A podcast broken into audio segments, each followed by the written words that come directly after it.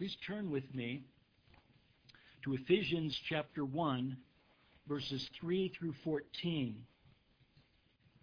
Three weeks ago, we looked at verse 3 and took a general bird's eye view of Paul's letter to the Ephesians, what was on his heart, and what uh, the angels think about what God's doing in our lives. Two weeks ago, I preached on this passage that I've just read at Tri Lakes, rather at Black Forest Reformed Church, and developed a different approach and looked to look more specifically at these seven blessings that are mentioned in these verses. This passage reminds me of that famous doxology written in 1674 by Thomas Ken. Praise God from whom all blessings flow. Praise him, all creatures here below. Praise him above, ye heavenly host. Praise Father, Son, and Holy Ghost. Amen. The Apostle Paul, at this point of writing this letter, has given 30 years of his life since the Lord arrested him on the road to Damascus. He was breathing out threats and bent on destroying the church, this, this work of God, bringing Jew and Gentile together through faith in Jesus Christ. This mystery that we read about, that Paul in Colossians speaks of this mystery, God in you, the hope of glory. God is dwelling in our midst. We're Gentiles. We're part of that, that glorious mystery that was revealed to the Apostle Paul, that privilege he was given to proclaim to the nations. The gospel is meant to shine in this dark world through our life together, through Christ walking in our midst, dwelling in our hearts we are the temple of God, being fitly framed as a place of worship and a place for God to dwell. The Apostle Paul, here in writing these letters, Ephesians, Philippians, Colossians, to uh, these churches, was probably under house arrest. At least that's the picture we have at the end of Acts. We know that he was released and then re- later arrested. So he's probably within two years of being executed. And he's been in prison, whether it's house arrest or uh, he speaks of being chained to a soldier, soldiers, and how the gospel went out to the uh, the soldiers uh, in that uh, contingent. The apostle Paul spent his time climbing the Mount Everest of biblical redemptive history. He was a mountaineer, a spiritual mountaineer. He climbed the heights and enjoyed the vista and the view that only diligent and persevering meditation upon the works of God can bring.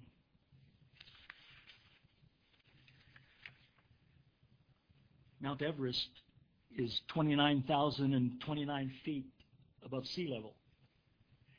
Airliners fly at that altitude, and I find riding in a commercial airline to be one of the most thrilling experiences because I get to look out the window if it's not cloudy, and even the clouds are beautiful.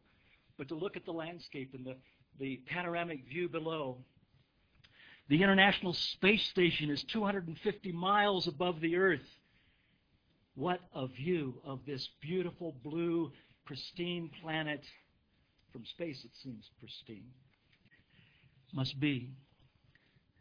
The moon is 238,855 miles away from the Earth.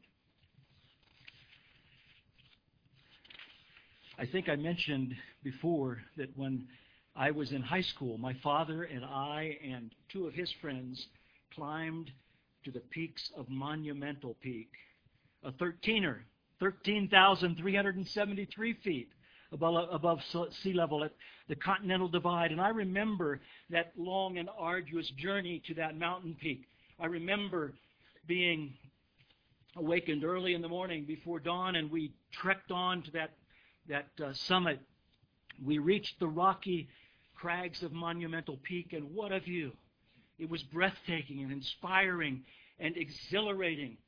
And then suddenly, without warning, a thunderstorm moved in. Dark clouds, thunder and lightning and hail. I was terrified. I know it must have been something like that for Moses and for the Israelites at Mount Sinai the thunder and the lightning, the gloom and the darkness.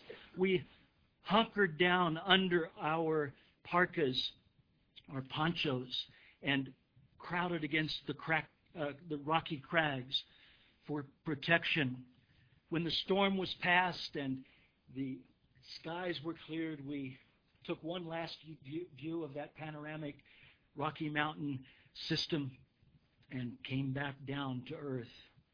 The Apostle Paul wanted these Ephesians to join him in this spiritual mountaineering, to make the effort to climb to the highest peaks of biblical revelation, to catch a glimpse of the wonders of what God is doing in and through the church, things that thrill the angels. We read about it uh, last uh, three weeks ago, that passage in Ephesians where uh, Paul speaks of the the angels and displaying the wisdom.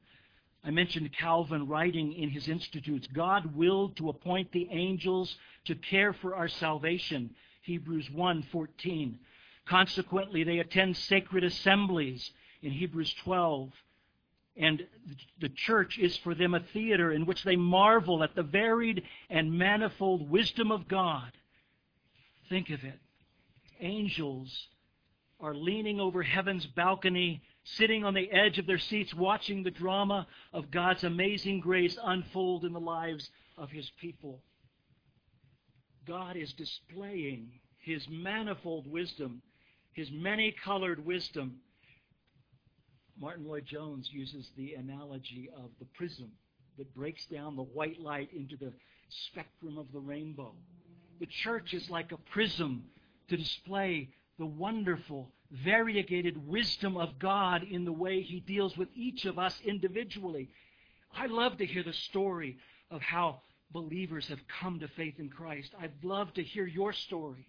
And if we spend time together, it won't be long before I ask you, how did you come to know and love Jesus? How did He break into your life? How did He rescue you from the depths of Sheol to place you on such heights, to seat you with Christ in the heavenly places. In high school, our, our biology teacher, Mr. Porter, would take us on field trips out into the countryside around Quinter, Quinter, Kansas, around Quinter High School. And I remember learning about the marvels of the natural world, but the wonders of redemptive history and divine providence excel them all. Paul's pastoral aim here was to encourage the saints at Ephesus. The Spirit wants you to be encouraged so that you don't face faint in the face of difficulties and trials. God wants to buoy up your spirits, but you must, in response to Him, meditate on the wonders of His grace. I often prayed as a young boy as I prepared to read the Bible, Lord, open my eyes to behold wonderful things in your law. The panoramic view of this system of biblical mountain peaks is beyond description, and it can take a lifetime to even begin to pierce into the depths of this. At age, in AD 62, about two years before his execution, Paul is in prison he will die at about age 65. Therefore, I ask you not to lose heart at my tribulations for you, which is your glory. You were dead in your trespasses and sins, alienated from God, but God has brought you near. You, Jews and Gentiles, in one new humanity, are displaying the wonders of God's grace to the world and to the angels.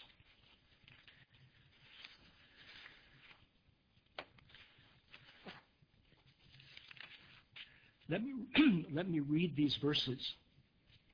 My intention here this morning is to look very specifically at these blessings that come from the Father, the Son, and the Holy Spirit. And the way I divide them up, I count seven. I like, I'm partial to the number seven. It's the perfect number. And maybe I'm pressing too much, but you may divide it up differently. But listen, as Paul bursts forth into praise after having spent weeks and months perhaps thinking about these things. He's, he's on the mountaintop. He wants you to share in this view. And he bursts forth into praise. I think I read this from Martyn Lloyd-Jones' sermon on this passage. Redemption always leads to praise. It bursts forth at once in the word blessed. The apostle seems to be like a man who is conducting a great choir and orchestra. It is the characteristic of some of his greatest choruses. Think of the opening note of Worthy is the Lamb. The apostle starts off with the same tremendous burst of praise and adoration. Blessed be God. Praised be God. He always does. Examine all his epistles, and you will find that this is so. The first thing is always praise and thanksgiving. And this is so because he understood the doctrine. It was the result of his contemplation of the doctrine that he praises God. And I like to think of praise and thanksgiving, a thankful spirit and gratitude as one of the vital signs of your spiritual health. If you're focused on yourself, if you're down and discouraged and fainting and too weak to climb these mountains in your estimation. You won't behold these wonders and you won't be as full of joy. Peter spoke of joy inexpressible, full of glory in writing to saints who were being persecuted. In this life, we have many tribulations. It's through many tribulations that we must enter the kingdom of heaven. You're not exempt. I'm not exempt. We face trials and troubles to purify our faith and to perfect our character and to prepare us for glory and to make us more useful as his servants.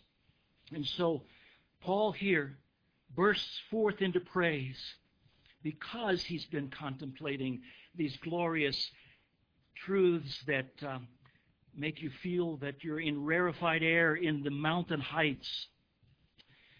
It can leave you breathless.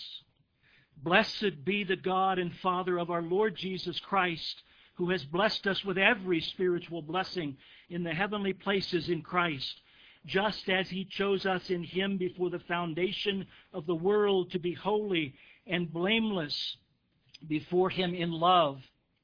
He predestined us to adoption as sons to himself through Jesus Christ according to the good pleasure of his will to the praise of the glory of his grace, which he graciously bestowed on us in the beloved. In him we have redemption through his blood and the forgiveness of sins according to the riches of his grace, which he lavished on us in all wisdom and insight, making known to us the mystery of his will, according to his good pleasure, which he purposed in himself as a plan for the fullness of time to unite all things in Christ which are in heaven and on earth. In him also we have received an inheritance, and I prefer the translation, the rendering. In him also we have been made a, an heritage. We're God's heritage, as we'll look at more, more specifically. Being predestined according to the purpose of Him who works all things according to the counsel of His own will, that we who were the first to hope in Christ should live for the praise of His glory. In Him you also, after hearing the word of truth, the gospel of your salvation, and after believing in Him, were sealed with the promised Holy Spirit, who is the guarantee of our inheritance until the redemption of the purchased possession to the praise of his glory. Early on in my ministry, I learned to pray in conscious communion with each person of the Trinity, in fellowship with the Father, the Son, and the Holy Spirit. John Owen has a great treatise on that in communion with God. And it just rocked my world to realize that when we come to God, in prayer and praise, we are worshiping the blessed triune God, Father, Son, and Holy Spirit. So I want you to see that in this passage. I want you to see, first of all, that these things were planned and determined before the foundation of the world. Before God even created the angels, He had a plan. And the Father, Son, and Holy Spirit entered into a covenant of redemption or a pact of salvation. They drew up a, co- a covenant, and the Father laid forth in architectural design the plan and purpose for the ages. And the Son willingly volunteered himself to lay his glory aside and enter into a world of sin and evil and adulterous idolatry that we read about this morning in order to redeem those that the Father had chosen and given to him and bring sons to glory, many sons and daughters to glory as he leads them through this earthly journey. And the Holy Spirit agreed, to shine the light on Christ, to give God the glory, the Father and the Son, and to be the one through whom we have this fellowship and to bless us with these spiritual blessings. We look first of all to verses 3 through 6a, where he praises the Father of our Lord Jesus Christ for two blessings. There are two blessings mentioned for the Father, from the Father. There are three from the Son and two from the Holy Spirit that we'll look at this morning. The first is divine election. The second is divine predestination. These doctrines are high mysteries, and the confession of faith tells us to handle them with great care and be careful to give the biblical balance. Verses 3 through 6a. Blessed be the God and Father of our Lord Jesus Christ, who has blessed us with every spiritual blessing in the heavenly places in Christ. We've already mentioned Father, Son, and Holy Spirit in the spiritual blessings just as he chose us in him before the foundation of the world to be holy and blameless before him in love. He predestined us to adoption as sons to himself through Jesus Christ according to the good pleasure of his will to the praise of the glory of his grace. Each of these sections addressing each person of the Trinity ends with praise. To the praise of the glory of his grace. We need to think about the riches of His grace this morning as well. But these first two blessings, divine election and divine predestination, are designed by God not to give us a sense of self centered pride that we're the chosen of God, but they're meant to glorify God in salvation, to take away any basis for boasting, and to comfort us to glorify God, to humble us, and to comfort us. This is the reason God has revealed this great and glorious truth.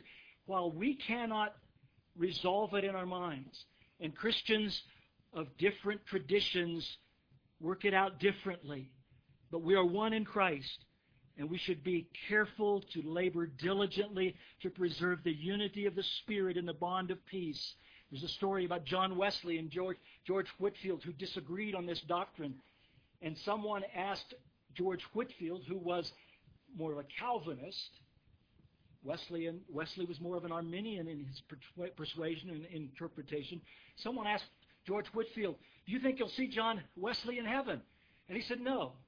He'll be too close to the throne for me to get next to him. That's my paraphrase.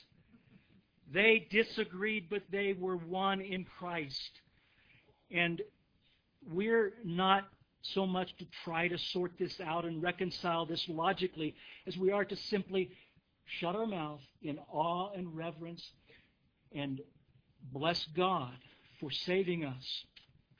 Look just briefly at a few passages where in John, in um, Exodus chapter 33 and 34, Moses is concerned after the golden calf incident, after this tendency to idolatry and adultery. We're adulterers spiritually by nature.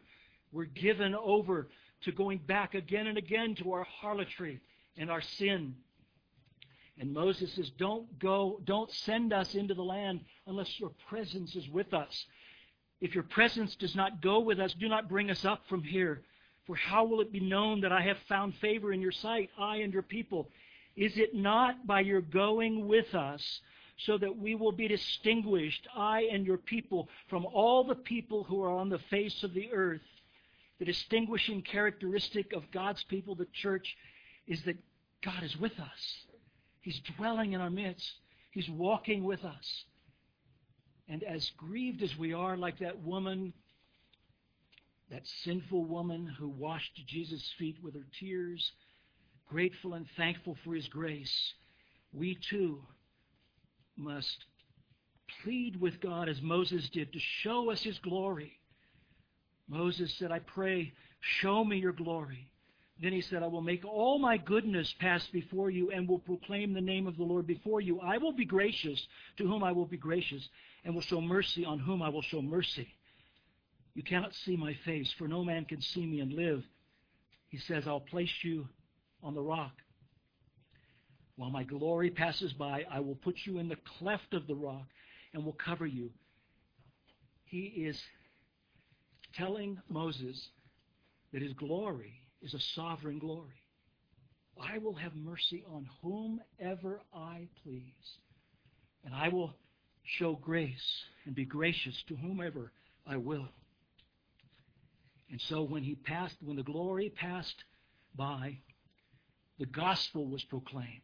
And here's the connection with us as the church and the gospel.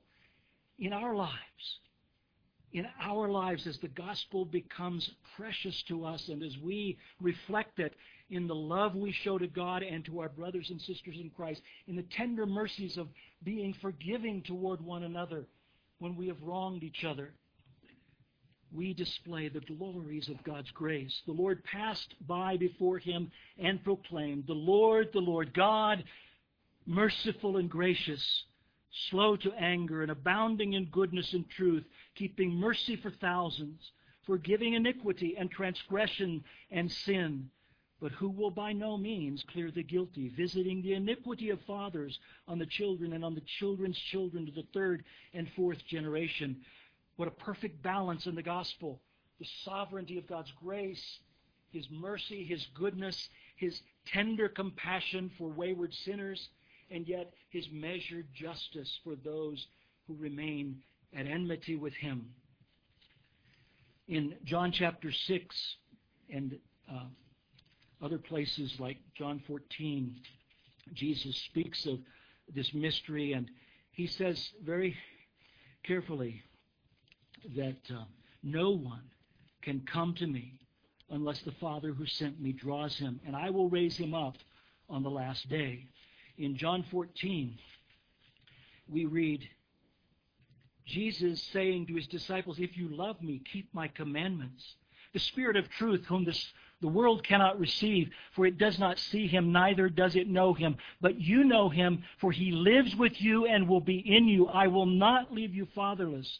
I will come to you.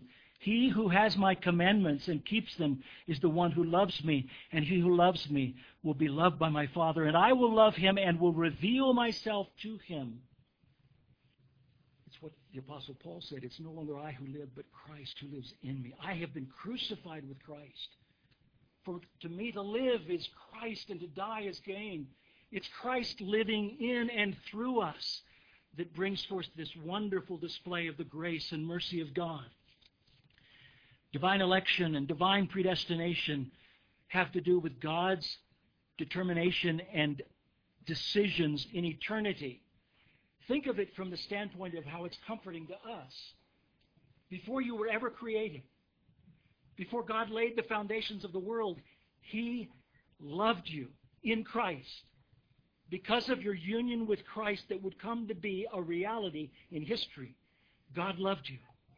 And God planned to bless you and to, to awaken you and to convict you of sin and to draw you to Himself. No man can come to the Father unless the Father draws him. If you're awakened, you must be born again and awakened and quickened. If you're born again, and you see the beauty of Christ and are drawn to Him, it's because God, from before the foundations of the world, had set His love upon you. He's the potter. We're the clay. We have no business arguing with him about this high doctrine. Let's just climb to the mountain peak and enjoy the vista and the beauty and the refreshment of the mountain air. May God give us the grace to respond as, as the Apostle Paul did in Romans chapter 9. The children of the promise are counted as descendants. Not only that, but Rebekah also had conceived by one man, our father Isaac. For before the children had been born, having done neither good, evil, nor good, so that the purpose of God, according to election, might stand not of works, but through him who calls, it was said to her, The elder shall serve the younger. Do you not know what the scripture says of Elijah? Chapter 11. He pleads with God against Israel, saying, Lord, they've killed your prophets, destroyed your altars. I alone am left, and they seek my life. But what is the divine reply to him? I have kept for myself several thousand, or I'm sorry, 7,000 men who have not bowed the knee to Baal. There's that number seven again. There's that perfect number. They have not bowed the knee to the day. I've kept them. I've preserved them. So then, at this present time, there is a remnant according to the election of grace. And if by grace, then it is no longer by works. Otherwise, grace would no longer be grace. But if it is by works, then it is no longer by grace. Otherwise, work would no longer be work. The Apostle Paul understood the sovereignty of grace and the importance of giving God the glory and recognizing that we're saved by grace, by faith. And it's not of ourselves, lest any man should boast. We have no grounds for boasting about where we are in Christ. Recently, I was reminded in the way that the Lord has provided new friends in my neighborhood, friends that I've met, uh, a couple that actually were here one Lord's Day evening, that Lord's Day evening, three weeks ago. They worship at uh, a different church, but they're part of that 7,000 that have not bowed the knee to Baal. Don't ever get so focused in on yourself as a small group, thinking that you're the only one serving God faithfully. God is at work in the lives of people, His people, His heritage.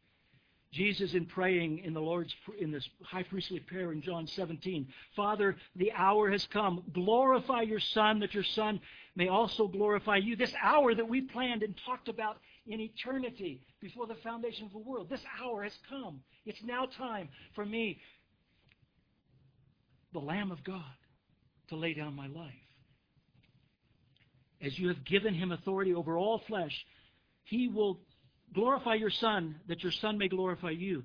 As you have given him authority over all flesh, he will give eternal life to all whom you have given him. This is eternal life, that may, they may know you, the only true God, and Jesus Christ, whom you have sent. I pray for them. I don't pray for the world, but for those whom you have given me, for they are yours. All that are mine are yours, and all that are yours are mine, and I am glorified in them. In that pact of salvation before the foundation of the world, the Father set forth the names of each and every one whose name is written in the book of life. Your name was there, dear believer, fellow saint, and, and ransom sinner. Your name was there. And Jesus came to that hour praying, and in heaven now. He ever lives to, to pray for us. He ever lives to intercede for us. Like the high priest with the, with the stones with the names of Israel on his shoulders and on his breastplate. Your name is inscribed. The tribes of Israel are on his heart, and he bears us on his shoulders. He prays for you in heaven. He watches with yearning and longing for you to finish your race. Well, that's just a, a bare glimpse into divine election and divine predestination, predestined to adoption as sons. He has caused all things to work together for your life that in, in His timing you came to be adopted into the family of God and you're part of this body and this congregation, but you're a part of the larger body, the temple of God in which He is delighting to dwell, the spiritual house of worship. Well, we must go on then to his um, praise of the beloved, the Son, verses 6b through 12, where we see three more distinct spiritual blessings that have been showered upon us through the Holy Spirit to the praise of the glory of his grace to the Father, which he graciously bestowed on us in the beloved. This is my beloved Son in whom I am well pleased. Paul now turns his gaze to Jesus, transfigured in glory, perhaps on the mountain of transfiguration, thinking of him in glory, seated at the Father's right hand, standing as our advocate to plead for us. In him we have redemption through his blood the forgiveness of sins according to the riches of his grace, which he lavished on us in all wisdom and insight, making known to us the mystery of his will according to his good pleasure, which he purposed in himself as a plan for the fullness of time to unite all things in Christ, which are in heaven and on earth in him also we have received an inheritance, being predestined according to the purpose of him who works all things according to the counsel of his own will, that we, who were the first to hope in Christ, should live for the praise of his glory. The praise of his glory. We live for the praise of Christ's glory. The Jews who hoped first in Christ then took the gospel and through Paul this man who once sought to destroy the church was captivated by this amazing transformation in the lives of people, Jews and Gentiles. How can they be one in Christ? How can they have charity for each other? They had such animosity and alienation. It's a grace of God that the church transcends all the social barriers, all the, all the differences and the backgrounds. Many of these in Ephesus were slaves, the lowest in social status. But even the highest, who were, who were believers in Christ, had a bond of love and affection for each other. The Father's beloved Son is the focus of this praise in these verses, and the three blessings are these redemption, and in opposition to that, I take it the forgiveness of sins. That's why I kept with seven and not eight. The redemption, the purchase price. We've been ransomed. We're not our own. We belong to God. He's bought us back. He's, through the blood of Christ, found a way to grant forgiveness. He who knew no sin became sin for us that we might become the righteousness of God in Christ. The wonder of it all stirred Paul into glorious choruses of praise to bless him for his redemption, for what he did, to think about how he did not grasp his glory. He laid aside his robes of splendor and glory and came down from the third heaven into this world of filth and idolatry and adultery to rescue you and me from our sins, from our bondage and slavery to sin. We have redemption through his blood, forgiveness of sins, according to the riches of his grace, which he lavished on us in all wisdom and insight. He lavishes with largesse and gra- gra- uh, generosity this grace that we need for life. I spent time this morning reviewing an article that I read years ago in the Baker Dictionary of Theology. And yes, that's a good tool. It's a good thing to do in your Bible meditation to look at, at uh, dictionaries and commentaries as, um, as we think about these things. I just want to read very briefly from that article. Charis in the Greek is essentially joyfulness. As used in the New Testament, by the New Testament, it conveys the combined meanings of the Hebrew words favor and loving kindness. But if it is by grace, it is no more of works. Otherwise, grace is no more grace. The exceeding riches of his grace in kindness toward us. Where sin abounded, grace did much more abound. I like the old definition of grace, God's the, the acronym God's riches at Christ's expense. But it goes deeper than that. The essence of the doctrine of grace is that God is for us. What is more, He is for us who in ourselves are against Him. More still, He is not for us merely in a general attitude, but has effectively acted toward us. Grace is summed up in the name Jesus Christ. Jesus is grace. Jesus grace, is God's grace uh, uh, embodied or incarnate. It is quite clear that the New Testament overwhelmingly associates the word grace with Christ, the executor of the grace of God. Jesus Christ is God for us in terms of the covenant. In His Son, God binds Himself freely to us to be our God and binds him, us to Himself to be His. By becoming our God, He becomes uh, to us what He is in Himself loving, holy, merciful, and patient. In a word, gracious, as He is God in Himself, so He will be God toward us. He will assume our responsibility, or the responsibility for our he will assume the responsibility for our past, present, and future. He no longer an enemy stands with us against our real enemies, and that effectively. If God be for us, who can be against us? I have to read from Romans chapter 8.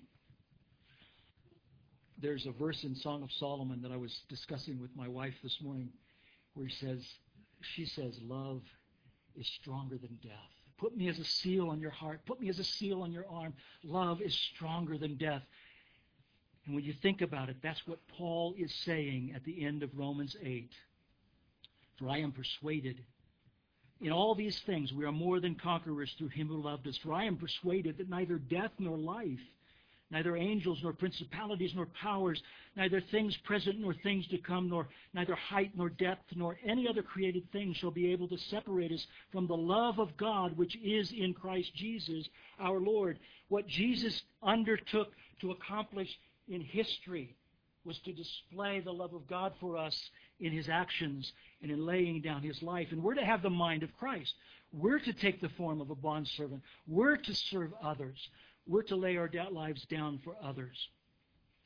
So these three gifts redemption, forgiveness of sin, and reconciliation this mystery revealed, this idea that when Adam and Eve rebelled and were driven out of the garden, there was a fracture in the relationship between God and his creation the Apostle Paul pleads with the Corinthians be reconciled to God. I'm an ambassador for Christ.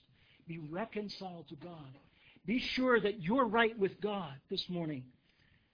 You can be a church member and not be reconciled to God.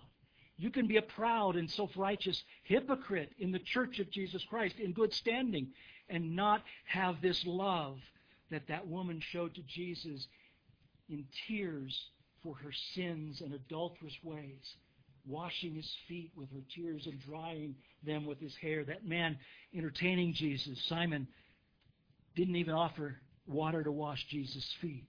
She loved much. He loved little. This reconciliation of the mystery is explained more clearly in that chapter 3 that uh, Keith read this morning. But think about it. God's plan the architectural drawings that the Father set out on the table for the Son and the Spirit, this plan to bring together and reconcile all things in heaven and on earth was accomplished by Jesus Christ. This reunion, this union, this uh, uh, paraphrase for his purpose was to reunite all things all made one in Him. Well, the third blessing through the Son is this heritage, and I'm sure we're running out of time. But I take the position that Paul here at this point is speaking about the fact that we are made a heritage for God. We're His people. We belong to Him. He has chosen us and yes, God does give us an inheritance, and Paul or Peter speaks about that in his epistle. It's being kept for us safe in heaven, where it won't be stolen or uh, fade away. We're being protected and brought safely into that eternal kingdom. But here, Paul wants these Ephesians, and the Spirit wants you to understand that God treasures you. I heard a theologian once say that God loves you. The Father has found a bride for his Son, and the Son's heart has gone pitter pat for you because of God's love. He's in love and has accomplished your salvation because of this plan. The inheritance or the, the heritage here that we have been made is what I want you to see and understand. God, we could read many passages, and I have, have some highlighted for us. There are many passages. Uh, Deuteronomy 32, verse 9, is one of them. F. F. Bruce, in his commentary, has said believers have been claimed by God as His portion in Christ. We're His portion. God will redeem His possession on the day of consummation. That, that God should set such high value on a community of sinners rescued from perdition and still bearing too many traces of their former state might well seem incredible were it not made clear that He sees them in Christ. As from the beginning, He chose them in Christ. Deuteronomy 32 9. Remember the days of old. Consider the years of many generations. Ask your father, and he will show you. Your elders, and they will tell you. When the Most High divided their inheritance to the nations, when he separated the sons of Adam, he set the boundaries of the people according to the number of the children of the Israel. For the Lord's portion is his people. Jacob is the place of his inheritance. You see, Paul is saying we have become his and heritage of the Lord. This is part of the, the, the, rich spiritual blessing bestowed on us, lavished upon us through Christ. We need to know that and understand how much He cherishes us. I, I can't read all of the references. You can do a Bible study on the word heritage. Uh, in 1 Peter 2 9, Believers again are called a chosen race, a royal priesthood, a holy nation, a people for God's possession. In 2 Peter, he says to the elders, Don't lord it over the flock, the heritage of the Lord. You're messing with his inheritance.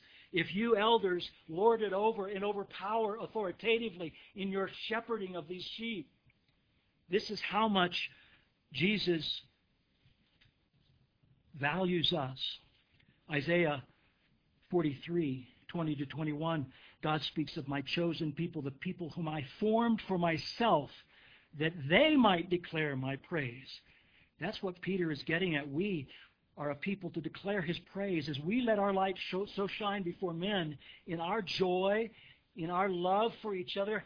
How they love one another is what the world sees in a church that's healthy and spiritually minded. He will draw sinners to himself. I've, I've got a number of references. Uh, the Levites have no, I'm sorry, the uh, David said to the Gibeonites, What shall I do for you?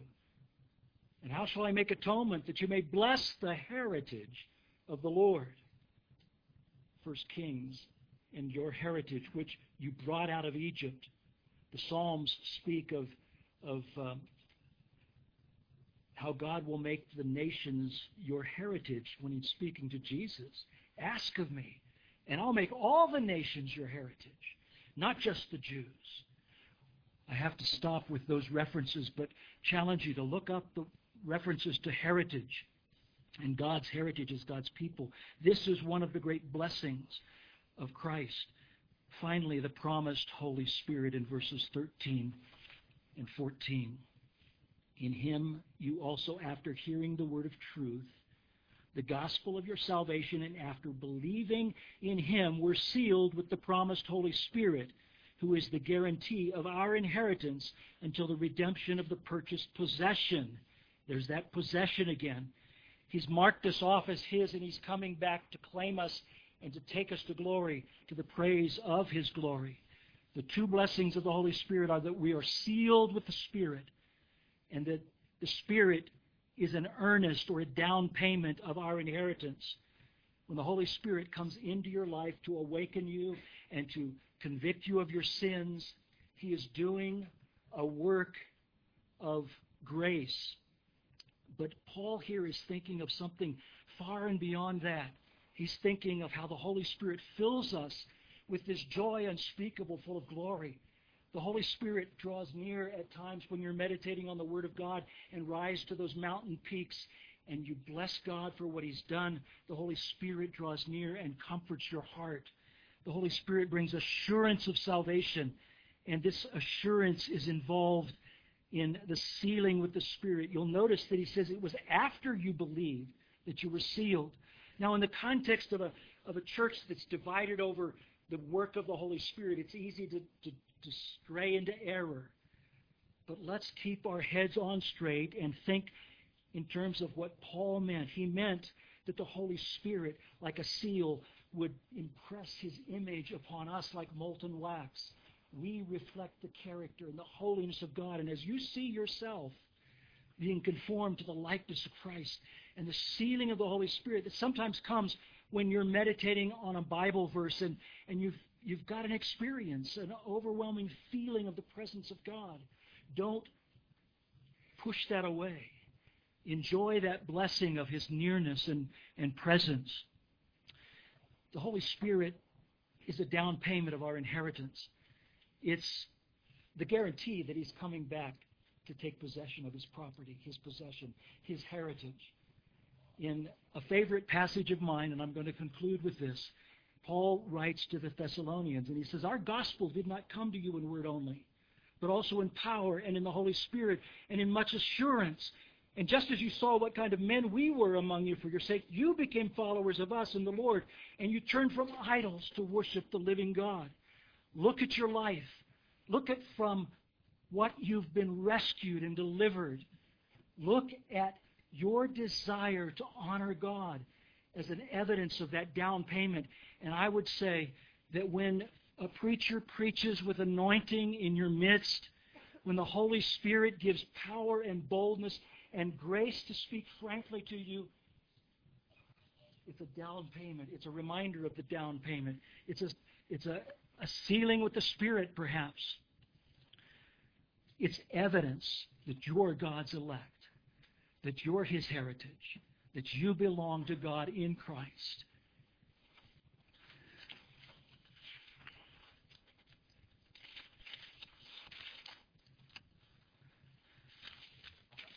I'm looking for that doxology because I'm afraid if I try to try to, to um, quote it, I will misquote it.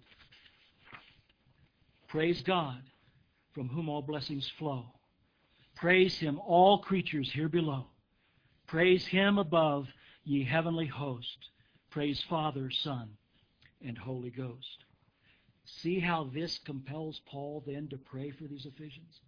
That they will come join with him on this mountaineering adventure to climb to the heights of these doctrines that are difficult to understand and grasp, and yet, we need to climb to the Mount Everests of biblical revelation. We need to think about these things.